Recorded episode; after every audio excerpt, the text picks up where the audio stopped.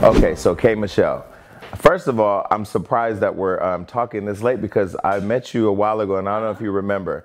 When I did uh, Love and Hip Hop, I was not used to people recognizing me, and I was at a hotel. Somebody said, "K Michelle's at this hotel." Anthony Cherry. Uh huh. So I go to the hotel, um, and I'm waiting to meet you, and then you said you walked out and you said Jason Lee, and I was surprised that you knew my name. I knew you. Like, yeah, but I, you forget what the show is. tell you something, Jason. I'm used to being the villain. They tried to vilify you. I get that. So when I see the villains on TV and then the villains in life, Yeah. I always had their back because I you never know their situation. Yeah, like I and I felt like, damn, she actually talked to me because I was living in the being the villain at the time, and I felt like it was such a disconnect from who I was. No, But you were so nice. I remember you said you want to take a picture, but I look like trash. I was like, there's no, and you look like a million dollars. I was like, I'm not taking a picture with her. whatever. You look good. no, but you've uh, lost a lot. Of, I'm not even lost weight. You just are a whole different size. So what size are you now? A four, and I was a nine ten. You were a 9'10", and so all of that was that was ass. Mm-hmm. That was ass and thighs. And um, for the past, this has been going on for about. I've been sick for almost probably like a year and a half. really. and I went on tour. And when I was on tour, like every night, but I would make sure I did my meet and greets. So every night I would fight through meet and greets. My, you know, it makes your silicone, makes your heart, make you feel like you're having a heart attack, heart pound, and I was dizzy on stage. Like um, the episode coming up of Love and Hip Hop, I didn't even remember being on stage. I was so sick. That was the last tour date. Wait, so when you were in Love and Hip Hop Atlanta, Mm-hmm. you had silicone then, but did we know that you had silicone? No. then? you never revealed it. Nope. People would ask, and I'm like, no, uh-uh. and then I was like, what's going on with me? Like, I started to be super fatigued. Like, even today, So you started feeling symptoms then. Mm-hmm. I started feeling them, and they gradually got worse to the point one day I got up at the bed and my legs locked, and I like fell down because I they locked and they were like hurting every day. They gave me steroids, and for like four or five months before the surgery, they were like giving me steroids, everything to keep me on stage. Well, you're from Memphis. Uh huh. So were you starting to have work in Memphis before you got to Atlanta? No, I had my very first record deal with Jive, and it was a requirement for me. I said, I'm not signing unless you give me some teeth and some breasts. So you wanted that, Yeah, I want, and I was already curvy. but it was it because you had image issues because you were pretty? I think I had image issues. I think I've always suffered with that. And I think I've always tried to correct and um, just be acceptable. I remember when I first got signed to Jive and I put out my first video and it was like comment, she's ugly, she's ugly. You know what Really? I'm saying? hmm It was bad. I, I had never been called ugly because I was like the popular girl in high school and I graduated from FAMU. I was Miss FAMU. And I wasn't used to that. And I just, I think I started to freak out. So you absorbed it. So it I mentally. took it in.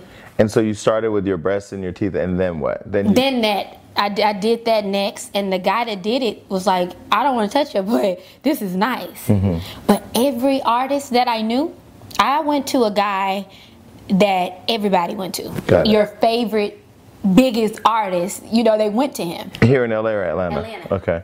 So I was like, oh, they did it. They're fine. You know what I'm saying? He's supposed to be the best at these butt shots, you know? So I did it. And I had him come to a hotel room just like they did.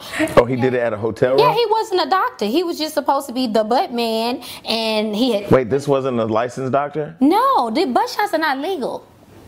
Wait a minute. Nowhere except out the country. They're not legal in the U.S. Wait, so all the girls that have had their butts Everybody done- is in a hotel room. They're not legal in America. Wow, I swear I didn't know that. Mm-hmm. They go out the country. They do it out the country. Here, they haven't approved it. So Wow. Mm-hmm. So they do anesthesia and everything in a hotel no, it's easy. Okay, so this is what you do. Like they'll say, like stand up and imagine, like if you want a bigger bus, imagine you like this. They'll pump you up with that. They'll take some super glue and close the. Wait, wait, wait, wait. They are not super gluing your skin back I'm gonna tell you, like like the little needle and the little super glue, they do it like right in there with some little cotton on it, and you can't like sit for a day, and then you wake up the next morning like you thick, wow. you did. Wait, so you never when so you understood what the procedure was going to be before you got it, and you still did it? I understood, but I also knew that it was legal in other countries, and I the women that I looked Look up beautiful. to Yeah, in the beautiful. industry Yeah. used the exact same guy. He was very um, difficult to get in contact with. It was people flying from other countries, everything to go to this one guy. He's like an urban like legend myth, you know, within um, Atlanta. So you didn't feel any symptoms right immediately on. I was happy. I was thick. I had teeth, breasts, and ass. Wait, so when they're so when they're putting the won. they're- they're putting silicone in you, Yeah. and they're putting it where though? But Like, he didn't tell me it was silicone. He said it was a gel. Okay. That's what everybody was going around saying. Okay. Oh, they was like, oh, this is a um, gel. He don't use silicone. It's a and gel. it felt natural. yeah, it was. My butt wasn't hard at all. Mm-hmm. You know, some people I see and it, you know it's hard and everything. Mine was jiggly Mm-hmm. because I already had a big butt, so I didn't have hips. Mm-hmm. So he did a little bit in the butt and a lot on the hips. And then you became known for having just a big ass. Yeah, I was like doing like having the best body, People magazine, all type of things.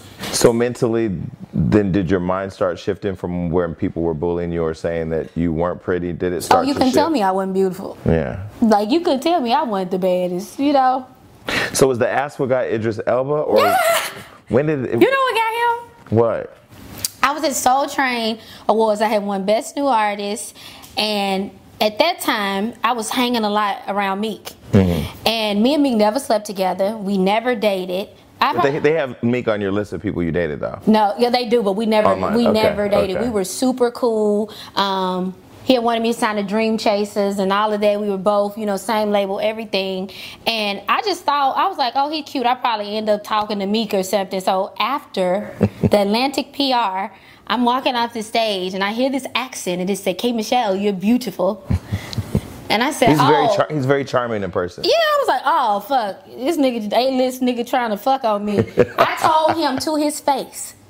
I told him to his face. Uh-huh. I said, your jeans too tight and your accent funny. and he To always, Idris Elba, yeah, I didn't have no, you had no filter.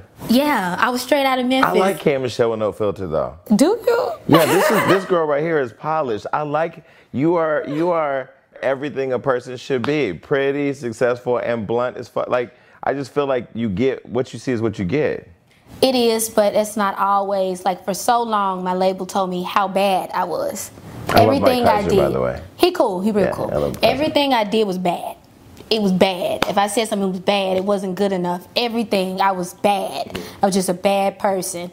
And we can't. What are you doing? Like you're affecting us. We're spending So they money. would call you Yeah. And be like, "That was not a good look." No. Yep. Okay, so Idris, so Idris, so he, you said you trying to fuck on me with this whack ass accent, these tight ass pants. So then what happened? He did the sweetest sweats? thing ever at the Soul Train Award. Flavor Flav was DJing, and he dedicated to me. He was like, "This song's dedicated to K. Michelle." It was like, "Never trust the big button and smile," and I was going off. Mm-hmm. I remember having a cell phone, and I was fighting with J.R. Smith's girlfriend, and I'm winning. Wait, now were you dating him too? Yeah, you know that was the first dude. I thought I was popping. I had this, you know, basketball player. I love me some J.R. He's Smith. good looking too. Yeah, I had loves that that little hood man, and you know we had stopped talking. So his girl was calling me, and I was in the middle of the floor. And you were saying, "Bitch, don't I was call like, my bitch, phone." and she worked at Atlantic. They fired her. she worked at Atlantic. I was like, yo, bitch, like, don't fuck with me. I just won fucking best new artist. You know what I'm saying? Fucking Chaka Khan is here. I don't got time to be fucking with you. Right. And I hear never trust a big butt and I'm like, so I didn't give him my number. Okay. My bodyguard said, nigga, you didn't fuck with him. I gave him your number. Really? Yeah, so he texted me and said, I'm going to this party. I said, I'm going too. So I went, but I went with Wale. Mm-hmm. And, but we and Wale are like brother, sister. Yeah. So he sent me a text like, ouch, but not out. I said, what the fuck is Because he thought you were with Wale. Yeah, I was like, speaking English. What is that? And he was like, oh, you was there with Wale, whatever. And I was like, no, that was my friend. Mm-hmm. That was my friend. So he came to LA. I came to LA. We both were going to LA the next day. And that was just history. And so did you all date? Yeah, like we weren't like this is my boyfriend. We didn't hide though. People thought it was such an odd situation. We would go out. Mm-hmm. We didn't got kicked out comedy clubs for him heckling, all type of But stuff. you had talked about the relationship openly. I didn't talk about it. Um, I wanted him to know that I wasn't trying to pull anything. I never wanted to be that girl. So everybody around me knew. Mm-hmm. His management, my management, when he took the baby mama, I later found out about, he took her to the carpet. They was trying to calm me down. I was tweeting little stuff. You know what I'm saying? But I didn't know. I didn't know that that woman was pregnant and around him in the UK, and he was so charming. It was like a movie. Like, Wait, the girl that he was that he had got pregnant, yeah, but you didn't know about her. no, You know the funniest story I've never told. So Claudia Jordan called me one day and she said we're gonna go out, and I said okay, and she said we're gonna go out and we're gonna hang with somebody, but you got to be real low key. I said okay, not a problem. This was years ago. This was like years ago. So um, we pop up and Idris is there. I'm like oh shit, and he said I never forget. He said I want us to all be low key. No paparazzi. So I'm thinking, okay, you on some celebrity shit, you want no paparazzi, okay, whatever. So we, there ended up being, being a big altercation at our table that created TMZ coming, but come to find out, he was with a girl then too. yeah. That's kind of like his thing, I guess. You know, he told me what? um, he would never be committed to one woman, and he said, "You, I would be taken care of. I would be fine, but he would never commit to one woman." He was upfront about that. yeah. Oh wow, but now he's engaged, right? Yeah, so you know me, I'm like, damn, bitch. you know what I'm saying? I All right, you had you. some shit I didn't have. You had some sauce. You know, men are different with different women. Why is that? Because somebody that that wasn't supposed to be my man. You know what I'm saying? I learned out of every relationship I've been in uh, or dated. I learned the most from him. Um, it wasn't a volatile, angry. It was he didn't bring out a real cursing. You know, cursing him out. He was very he was a gentleman, He's real low key, real nice. very But I heard supportive. his sex was whack. Um, no, like amazing head. Really? Yeah. oh, You're the Oh, perfect Jason. interview. I love it. Jason, it was good. Really? I remember that head. Yeah. Okay, let's keep moving. So, LeSean McCoy, did you date him? Oh, honey. Because I'm in Honey, Atlanta. tell you something about I'm, in. I'm in Atlanta filming Wild and Out, and I know Delicia uh, Cordon, and I start getting all these texts about with her face and everything, and I'm like, wow, because I knew she was with Marcus Vick and then moved on, and now was Uh-huh. with this guy. But then I was, you know, look digging up my K Michelle facts, and I saw him on the list that you dated. Let me tell you this. I didn't date him. Okay. I always heard, you know, whatever about his penis and things like that. And Good things, no, no, no, no. bad things. Bad things. And I went. I don't know if I would why did it take so long to come and talk to me? I went. he flew me out, and I went to go see him. Uh-huh. Jason. What? I was there like a week, so he wasn't kind of trying to sleep me. I said, "Mama, do you think what they say is real about him?" And she was like, "Yeah, something wrong." My mom was Because like, he "Get out of wasn't there." trying to sleep with you. Yeah, my mom was like, "Yeah, get out of there." Hmm. so we, yeah, she did. So we went to dinner, and we was giving our biggest flaws. Mm-hmm. Do you know that man said to me his biggest flaw was? What? He come quick. And I try not to laugh because I was on edibles. Wait, did So he? Wait, wait. imagine me being on edibles, can't control my high and my laughter. And this man, I'm like, my biggest flaw is, you know what, this and that. He's like, yeah, my biggest flaw is I come quick. Wait, is this in front of people? No, just me and him. Okay. And he was serious. He was very serious, and uh, he didn't laugh. And but I was you- like, and I was like, like you know, because you can't control yourself when you're high. Yeah. So yeah, but I ended up. He went to practice, and I get a call, and I find out that he was with Porsha, like two days prior. And I wasn't feeling him or anything. I got on that plane, and he was like, "You gonna do like this?" Never talk to him again. Really? Mm-hmm. So you weren't. He was never your boyfriend. No, never. And he comes too quick, and he's. so he was dating Porsha Williams too. Been together. That was together a long time. like that was everywhere. that. I Yeah, don't know. I yeah. I between. I mean, I love Porsha, but when I she love her start- too. when she started messing with the Africans, I, I tuned out. I like her. Because I don't know who her. dates who in Atlanta anymore. You know, with the with the housewives.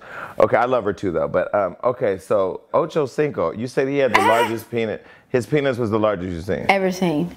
Really? And I wouldn't do it. And he even he even admitted she wouldn't sleep with me. I saw that thing. I wanted my walls, and that's why I be thinking maybe I'd, I'd be like, if it wasn't for my dude now, like because he's been my friend for so long, I was like, maybe I'm really gay. Mm-hmm. you know what I'm saying? Because I don't like to be poked like that. And then when I saw it, it was so huge. Mm-hmm. I told I went in the bathroom. I even text Did you Paris. have your cell phone with you? Yes, I when we me in Paris was cool. I even had I text her in the bathroom like I don't know what to do. Wait, which Paris? Um, the thief. I don't know what to do. Pa- um, Paris that's on your show. On, that's on Love and Hip Hop. Yeah. Yeah, so I was like, I don't know what to do. So she was like, girl, blah, blah, whatever. So I go out, I'm like, I'm gonna be honest with you. this thing is so big that I want no parts of this. And he thought it was, you know, he was flattered. He thought he wasn't even mad. You know, you tell somebody it's really big. I didn't. I wanted my walls. I wanted to get a husband. I didn't know that just looked like a baby coming out of there. So I'm not doing it. And that was it. Yeah, he bought me a monkey, a pet monkey. What did you do with the monkey? Where did well, you we ended up having to give it away because they wouldn't let it come into Wait, the hold on, hold on. So Floyd Mayweather is one of my closest friends, and he's good to buy a Birkin bag. How does a person buy a monkey? Did you want a monkey? Because I don't want that. You don't want a bag. I don't want no bag that expensive. Like, and you know, he. It was my birthday, and he tweeted me, and he was like, "What size shoe you wear?" I was like, "I, I don't want no shoes." Cause you can buy your own shoes. Yeah, I want no shoes. I, I DM'd him. I want a monkey. And he bought. He you. said, "You come here, we're gonna get you the monkey." And then the nurse had a monkey that she was selling. So this is my question. So when I was looking at the list of guys that you, because you you're very public about who, I mean, you're Oh, very I open, which care. I love. So Memphis, who Uh-huh. you've had the history with the Yes. abuse, you were a survivor of that. Um, Ocho, who's and let me say this about Mim. yes, um it was never my thing. You know i never said his name. Mm-hmm. I never like attempted to go and tell on him because i feel like nobody knew you no way. Mm-hmm, mm-hmm. You know what i'm saying? If i wanted to get some attention i just would have told because i live with r. Kelly. I would have told that you know? So he um we were really in a relationship. I feel like he was like my prince charming because he gave me a record deal and it was by chance in the building. My mm-hmm. first record deal ever. He was from Memphis, Tennessee. Mm-hmm. He was gorgeous. He was funny. He was charming, and um, he had his own demons that I was helping him fight. And you know, it's no excuse. You should never hit a woman. And I was more mild mannered mm-hmm. with him because he was from Memphis, and we crazy as shit. So I was really mild mannered with him, and his own mother told me, like, you know, they killed his Ku Klux Klan, killed his daddy.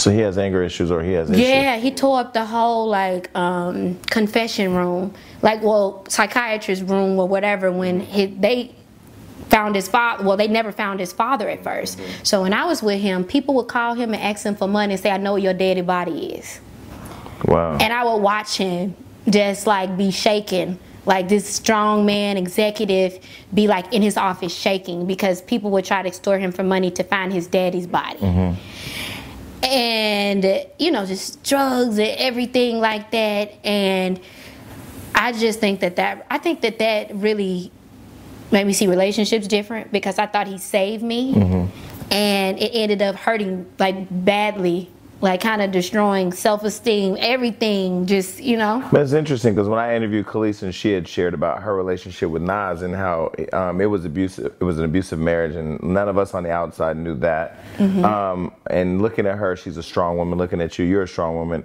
What what do you think set him off? What what was his triggers to setting off the violence with you? Um, I feel like when he wasn't in control, we had a show in Memphis, and it was hometown, and he had a bunch of rappers, and the sound wasn't right, and I was like. I'm a I'm I'm a singer. I was like I'm not a rapper. He was like no you're gonna get up there and I was like no I'm not. Like I'm not getting up there in my hometown embarrassing myself. So he was really pissed about that. And I remember, I'll be always honest. I remember in the room, I said my mouth was smart. I, I said to him then, he said something, and I said, Well, my son can run this company better than you. Mm. And So then like he felt like that was a bruised ego or something. then that's when he lost it. And I just remember being so, I never thought he would hit me and touch me. I, he had thrown stuff at me before and all of that. He put me out the house with butt naked with no clothes on. I was standing there, stuff really? like stuff like that happened. But he ended up that day, I was just on the floor, like I was crawling and I was like looking in his eyes and I was like, it's me. I kept saying it's me, it's me, it's me, and it's like I could see through him. Mm-hmm. So I just feel like that was an ang. I think he snapped out of it. Then it was too late, and then he tried to get back with me, and then I was managed by Johnny Wright and his wife Erica Wright. They flew me to Orlando and put me with the Jonas Brothers. I know who the fuck the Jonas Brothers The were. three white boys. You know I was cursing up a thorn. You know it was real Christian. Yeah. So I was sitting there Is at this the when they all Mandalay had their virgin rings where they like weren't Yes, having honey. sex or anything? I didn't know who the hell they was. So they, I'm, I got bruises and shit. I'm going and I'm telling them white boys. I'm sitting up there telling them, you know what? This motherfucker hit me, and I don't. And and they mamas, they parents was there, and Johnny and them was like, yo, come on, come on. So I walk out with them Mm-hmm. with earplugs in, and I walk out to a sold out. All these screaming girls at the Mandalay You didn't know who they were? No, my Oh, son yeah. did. I didn't, you know, like when your guy, I didn't know yeah. really what was going on. Yeah. So I was like, Jesus. And yeah, I was calming. So that, that was the last time he hit you? Because we never got back last? together. Was that the He never, like, he would do stuff like a shake, a throw. But never hit But like never that. that, bad. Okay, you but know that what I'm was your saying? last time. Yeah, and I had heard about it with his baby mother and things like that that he had done. So then when you get with somebody like a Ocho who you've heard about with him and uh, uh, uh, Evelyn, They was like bad press. That's all I remember people saying. Bad press, bad this. And he was so cool, you know what I'm saying, with me. And I kind of, I was skeptical. I was very skeptical. Evelyn had blocked me on Twitter. I was like, I like you. Like, what do you, I don't, you know, I don't know you. There's no loyalty to you. I don't Mm-hmm. Right. know you. So I wanted my monkey. So it was serious. I wanted that monkey. And when I went, he was super nice. And we have remained friends. Mm-hmm. And he- that's what that was. and so R. Kelly was way in the beginning. Yeah, that So was that was like, like my 2009? first industry person ever. And so there were rumors swirling about him then, right? Yeah. So when you got with him, did you say, okay, I've heard, I heard you peed on little girls before. I heard that you, you know, fucked with Aaliyah when she was 15, but I'm, I'm I don't believe it. Well, what what made you see past what you had heard about him? I was my survival. Hmm. I didn't have anything. Hmm. I went from Memphis, and then R. Kelly heard what happened. R. Kelly was supposed to sign me. Mm-hmm. I was in that building for R. Kelly, mm-hmm. and he was busy, so he had Wayne Williams, his A&R, do it. Memphis heard me sing outside the room and said, "No, I'm signing her." You know, most people in love and hip hop that are singers can't sing. You actually can fucking sing. Thank you. I was listening to your album and I was like, wow, because I don't see you as needing the show. I mean, I'm a little all over the place out of order, but like I don't see like needing the show. I understand why you do it, but um, like you real, have real talent. Thank you had you. real talent way back then. I don't think it matters in this industry. What do you mean? Talent doesn't matter. What what does?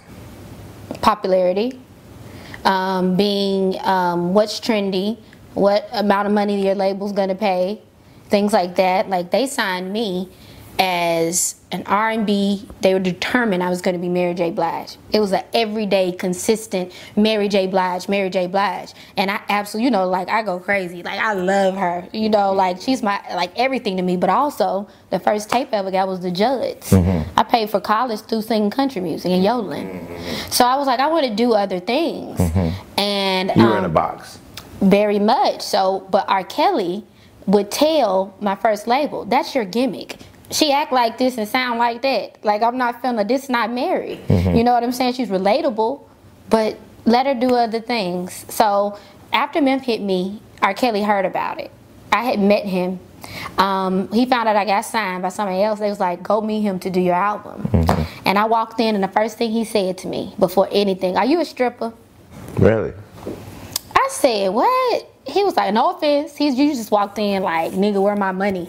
and I was like, oh yeah. I was like, yeah. And I was attached to him. Like, um, once he got att- gets attached to people, um, if he trusts you, he'll never let you go away from his world, Well, from we his. heard he been locking girls in the Oh, damn I didn't even mean to. Why I walked myself into that?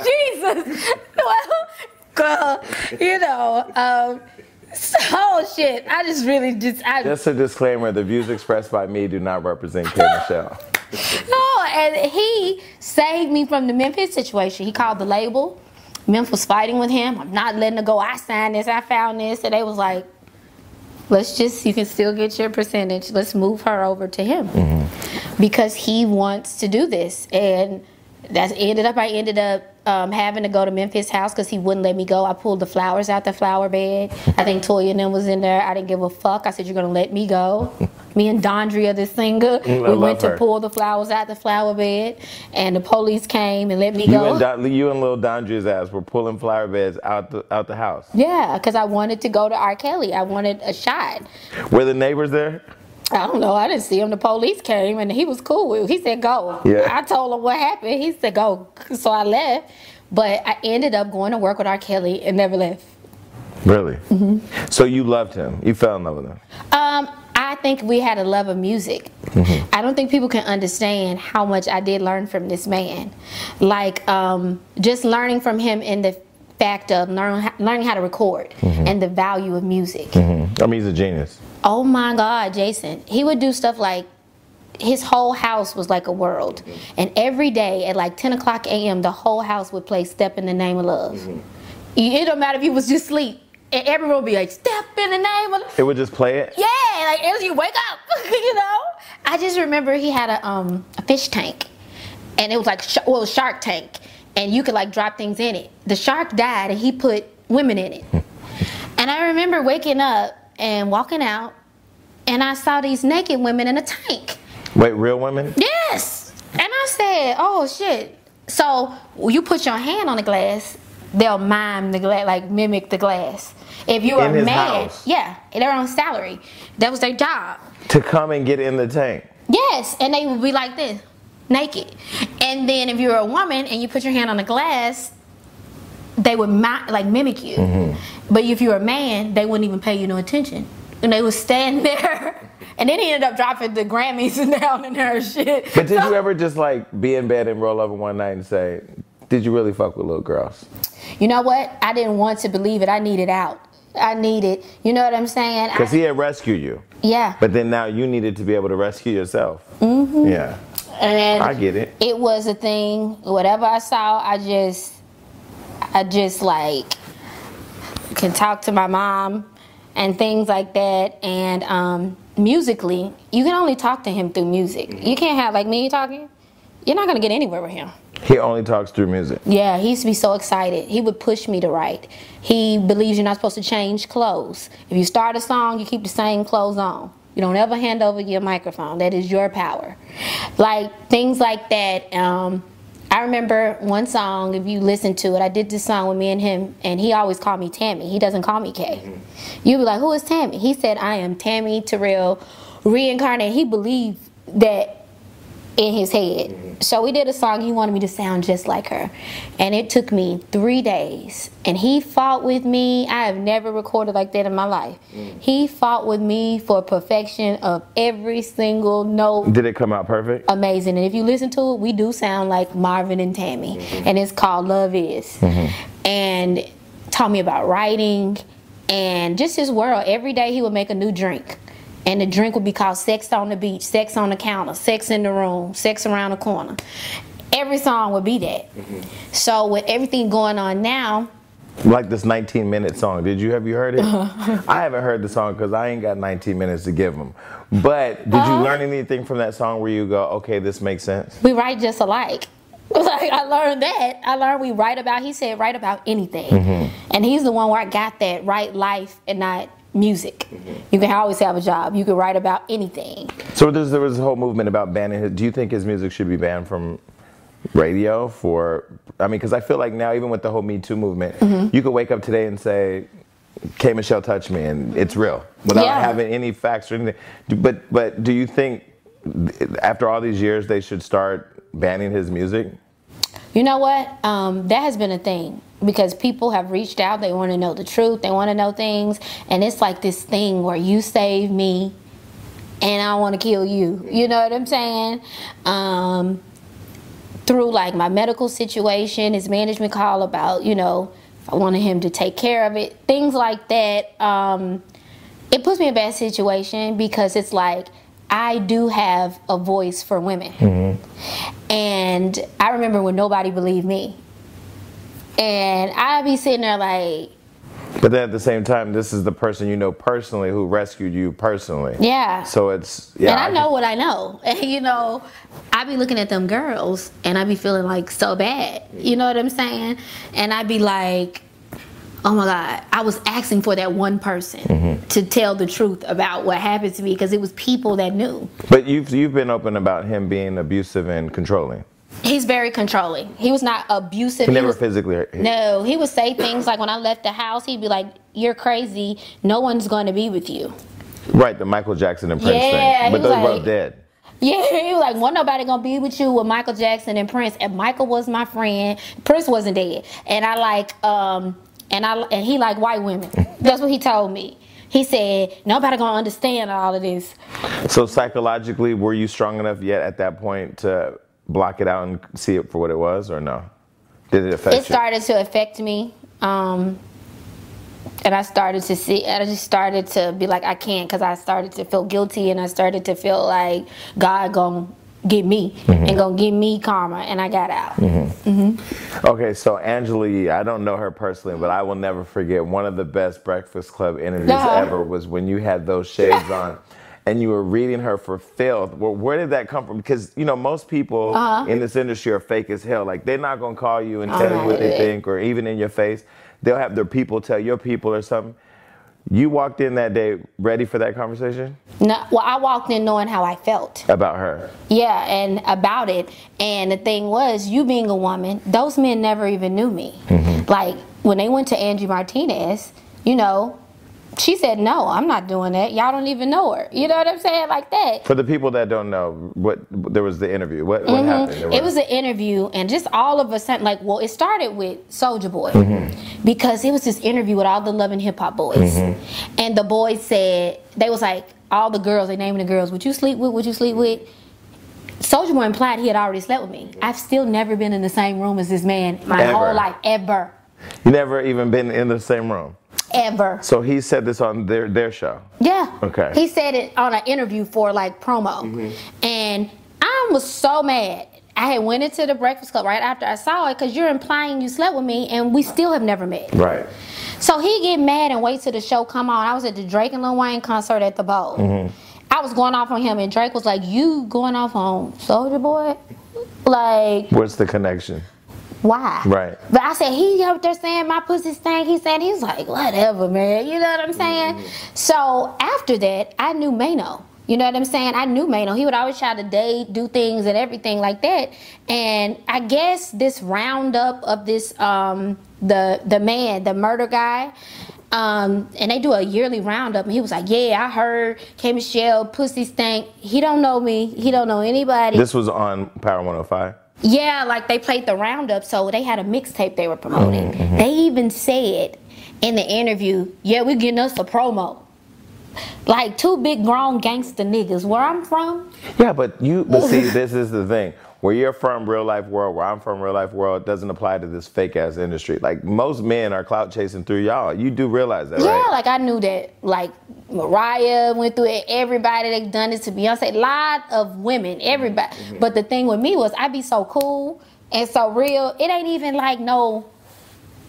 Why? You know what I'm saying? Mm-hmm. So I was really bothered because stuff like that, people try to put that on you. These men do not know me. The murder guy never seen me still. Mm-hmm. And just so open as how he never even been in the room with me. None of them. And you- like so you- Mano have, but he hasn't. So how did you find out about it on the Breakfast Club? You had seen it or you heard about it? I seen it and it was the day before I got there. It? So you were And ready. it was over. She brought it up. Uh-huh. The interview was over, and she brought it up. Mm-hmm. And you be around, you real good with Atlantic. You've been at all my situations, my parties, and you're a woman, and you know what that's like. So you be sitting up here. You know, I know it's your job, but you brought that up. And if you, I don't do the industry shit, so if you're gonna drink my bottles and be around me, you you don't need to. You know what I'm saying? You can ask. You know, qu- you was trying. well, you could have, or she could have called you to say, Yeah. "Hey, I got these people on the show Yeah. tomorrow. I know you're coming on. I'm going to ask this question. What do you want me to say, or do you want a statement or something?" So I went in like, girl, bye. You know what I'm saying? And I mean, you were just a gangster.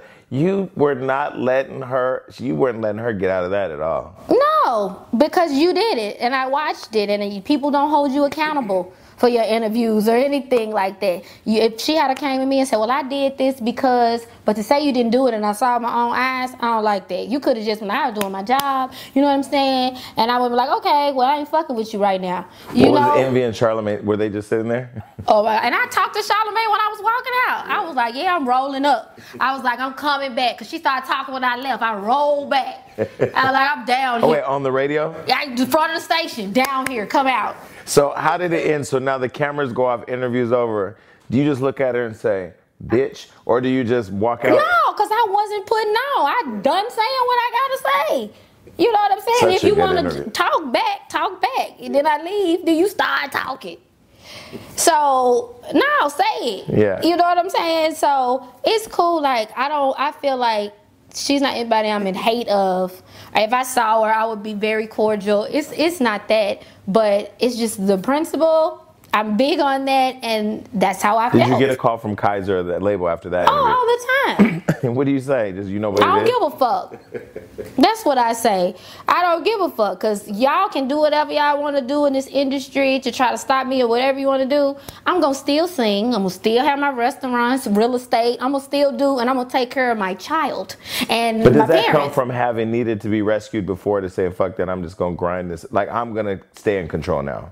Yeah, I, I really don't think that there was even a, a polishing. Like you said, I don't think that that was it. I think I just got told no, mm-hmm. and I was wrong all the time. Mm-hmm. So I started to get over, and I'm gonna say what I want to say. You can keep telling me, you know, I've been through all of it. You can keep telling me what I'm gonna say and what I'm gonna do. You've been supportive of Cardi, right? Mm-hmm, I love her. Because I've seen you've been very publicly supportive of her. So she's the same way. Like she's like not allowing anybody to polish her. She won't go to media training.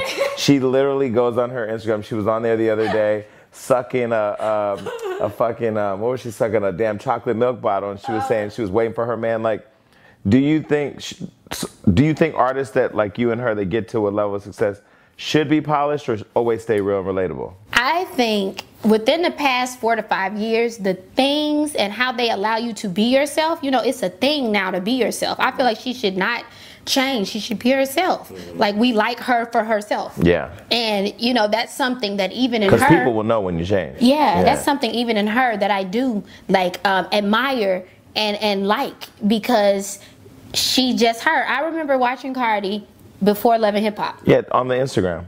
She brightens my day on Instagram. It's like in that what is that Guap Daddy four five thousand. They brighten my Yeah, day. Those yeah. people like it's like I could just sit there and just laugh and go to their page. She used to make me cry laughing. So I tweeted.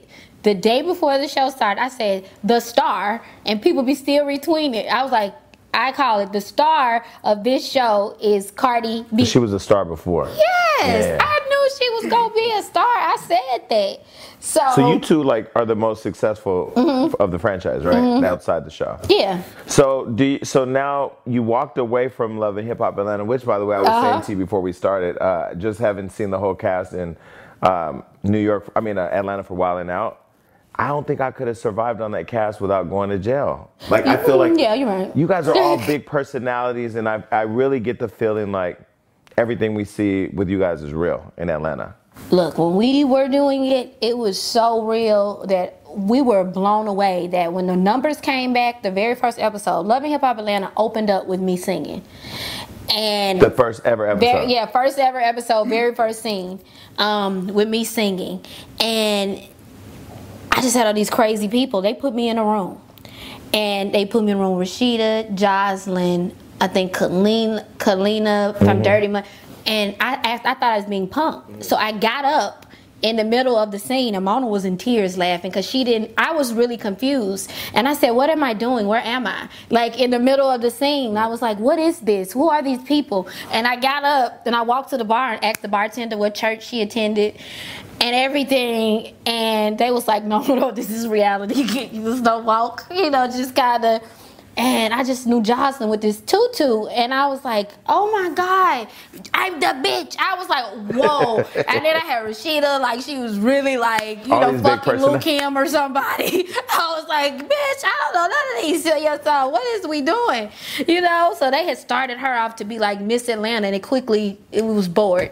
So by the time the show started, it was real shit. Mm-hmm. Many really didn't know about Jocelyn. Right. Like all of this, and I'm And like, Jocelyn, I mean, her even when she had first punched Stevie in response to the whole Yeah. thing, like it was real. That was real. Yeah, it was yeah. tears. It was crying. I would get random calls. Like, you got to film right now. It was really shit Mm-hmm. going on. So second season, it was still shit going on. So the shaking the table, what season was that? that was the first. You know, I don't even remember saying it. You shook the table. I don't even remember. That was so crazy. I said so much shit to that girl that day. I was like, "Ooh, I got her ass," but I never remember shaking. I don't even remember what I did. Did you ever have anxiety shooting that show? Uh-uh. Never. I was from That's Memphis. the thing. Okay, so I just interviewed Jessica Dimepiece last week. Uh-huh, uh-huh. And she said the same thing. she Yeah, was won't be like, scared. "We from Memphis." She talked about you. Know, we from Memphis. Yeah. We we show up. What is it? Oh, we got a problem. Okay, let's handle the I problem. want to say this about her. Um, we were super close friends. Um, I even, you know, spoke to Mona, whatever. This is like me, you know, like get it, whatever. Um, Dime is so much like me in attitude that it started to clash. She's so much like me. She mean well. She she loves you so much that her feelings, you know, get you. So she always was cursing me out, and I just could not take it. You know what I'm saying? So to this day, we still mad at each other. Really?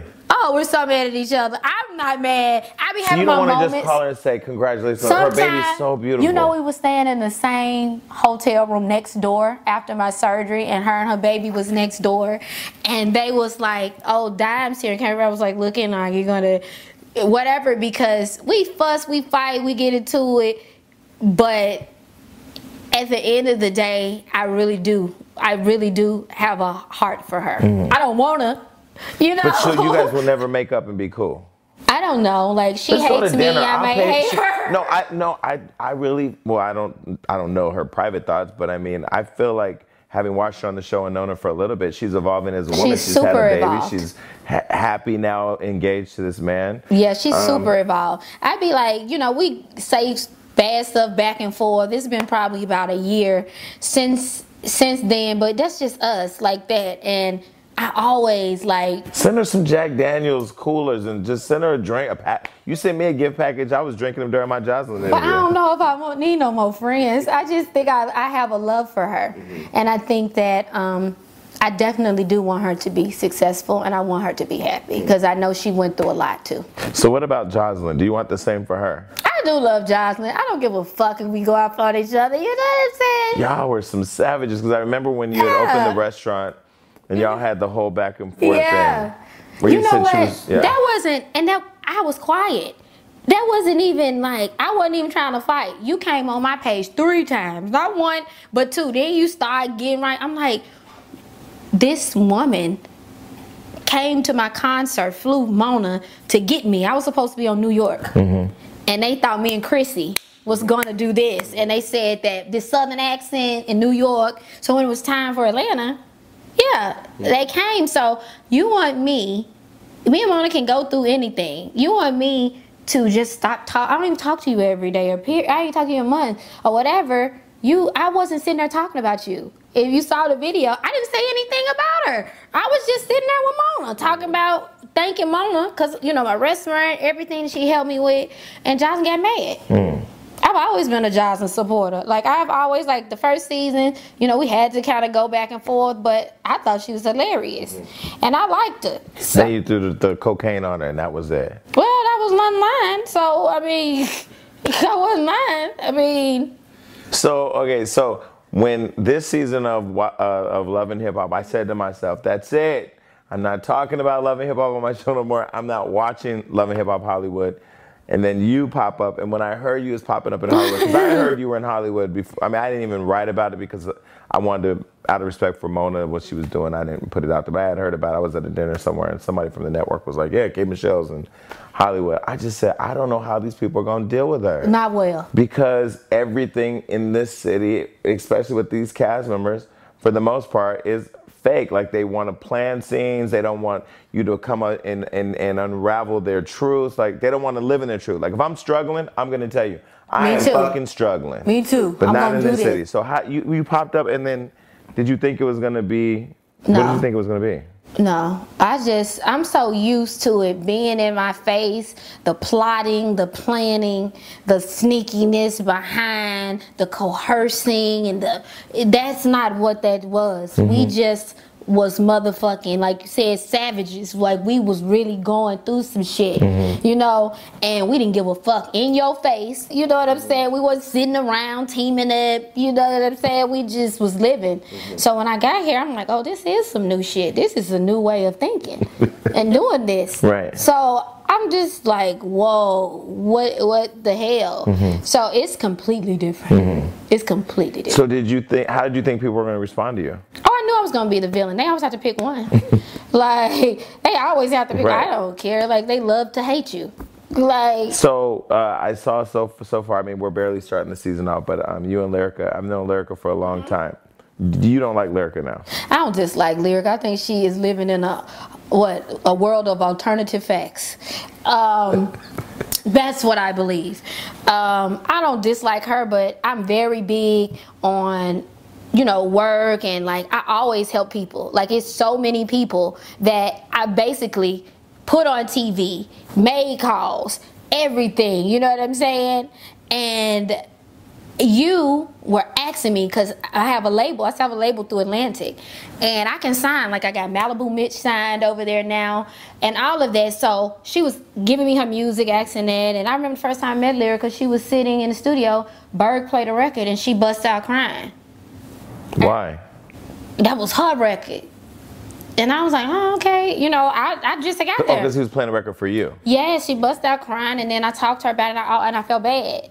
So I was like, oh my God, I remember like producers taking records because I couldn't pay for them and things like that. So I, I, I was like, oh, I'm going to talk to her, and I started to talk to her, and she asked me for help with her storyline. And I'm like, well, I don't know how, you know, really create, you know, shit like that. Yeah, like your life is supposed to be your story, you know. That's what I call your story. So I didn't know really. I just remember one day I get a phone call. She called me crying. And I'm like, oh gosh, crying again about what? And she like, Berg is going off on me and A1 is just sitting there. Can you call Berg for me? Bitch, I'm not fucking you. Right. I'm gonna call your husband in the room, but I'm gonna call Berg to defend you. Right. So I'm like, okay, I'll have, you know, a little conversation because, you know, Bert's an asshole. I love him. Yeah. But that's just what it is. So I was like, oh, maybe I can have Lyrica singing. You come there first. I'm in the middle of press doing stuff. You ask me for the address. Where's your management? You don't have nobody that can do something? So, or something. So you get there an hour late. Me and Cash already there. I invite Cash Doll to come. She always on time there. Love what the fuck she do. She's there, beautiful, killing Ready it. to go. Yeah, I walk in, she there. We tripping. I'm like, okay, let's let's go. Cause people, I don't think people know. You know, venues, it's not 30 per 30 minutes, per 10. They try to charge you per minute. Uh, per minute. Pull it up. Per minute. Wait to do what? if you're over time Really? in the venue. Promoters rush you off the stage. so the time is the time. the time is the time. We got out of there at 3:30. And we were supposed to be out of there by 2 Oh yeah, that's well. we waited, and that was her hour. You know what I'm saying? She didn't have to be up there, but nothing. I was like, "Do we just need to go on and go?" She finally rushed in. You know, not looking like no artist, not looking like you finna go nowhere but to the swap meet or some fucking where. Uh, you know what I'm saying? You don't look like you're going to nobody's stage. So she wasn't ready. no. Okay, and this was your show. And then she took advantage of it, I think, because I'd be so cool or whatever they think or whatever. But when my fans come there, they there to see the, the singing. They don't give a fuck. They'll tell me, bitch, you ain't sing enough. Uh, you ain't do good. Like, you know what I'm saying? Yeah. They will tell me. So when you guys got into it in the show, and you had the IV in your arm, and you was holding on to the IV rack, what was you gonna do with the rack? I don't know. Like, I just was sitting there like, I've really been trying to help you. And I'm trying to talk to you and I say, you're very spoiled. And this business doesn't care who you wrote for, none of that. They don't care. They do Yeah, not because. Chris Brown's not standing on the stage with you when you're singing your music. no, and then you're a community writer. It'd be a bunch of you motherfuckers writing for real. You ain't sitting there. You're probably the and and the but. You're probably connecting sentence. You're not even the, you know what I'm saying? Right. So I'm telling her they don't care. They don't care what song I had. They don't care about nothing. They care about right now. And don't make the mistakes. I told her in that scene, and it was edited out. I said, don't do the things that I did. Like, be better than me. Don't do the stuff I did. She was like, oh, but anyway, how's your butt? How's your surgery? And I lost it. Had you had the surgery yet? I had my first surgery in January. Because you still had a big, big butt. Yeah, yeah. I had my first surgery in January, so I had came out of my surgery. But this was after you had done that because you did post the video on Instagram where you were crying. That was recent. that was I'm only eight weeks really out of my last. about you for that. I was. I'm only eight weeks out of my last surgery. Um, I had four. Mm. Damn. In like two months, and yeah. So when I was talking to her, I was like, Wait, still what, healing. what did she say? She was like, she said, oh, so whatever, like brushing me off. So what about your butt? Mm-hmm. Real Hollywood. What about your butt, bitch? And what about? Yeah, bitch. What about your life? What the fuck you mean? What So- about my butt? I'm trying to help you. And so you and Safaree are super cool, and so you put out there that she had fucked Safaree or wanted to fuck Safaree. You know what? Did she fuck Safaree or she wanted to fuck No, Safaree? I said, I said you was trying to fuck my friend. I'm, I'm even shocked to know that other people knew about it. Uh-huh. You know what I'm saying? Because he was mad at me, and I called Safaree when I pick up the phone. Wait, he was mad at you when he saw it on the show I called her. Of course, I'm going to tell my friend that I did that. after the scene. And then, yeah. And so I called. He was like, What did you do? So then they start calling them, you know, the producers and everything. And I was like calling people, like, Can you call him, tell him, don't be mad at me? Because I don't, I didn't want to, I've never told anything mm-hmm. About anything. I mean, Safaree put his dick out. Like he ain't worried. Safaree. I mean, yeah, it's gonna create some uneasiness, but I mean, you know, Safaree is the stunt gang. He Yeah, is okay. You know. yeah. So when you put that out, did you, you knew that was gonna just blow up? Um, I mean, because let me tell you what, I said that. And so much stuff I say don't blow up. It Just because I say so much in the scene about how I feel, whatever. And she needed that badly. yeah, that, You know? that, that that conflict. She needed For it. her storyline. Yeah, so she should really thank me. She really needed She it. said she needed help with her storyline. Yeah, you, did. gave- The and, and you gave it to her. I did. She ran out of there. I was supposed to film that evening too. she ran out of there and ran to told, tell him. They just got the scene done so she could go tell him Tell A1 or about what I said. I didn't call A1. Wait, she called. Who she? She to- wanted to film with her husband so she could tell him what I said. Cause she didn't think that the, it was the truth was really gonna come. She thought you gonna get a story.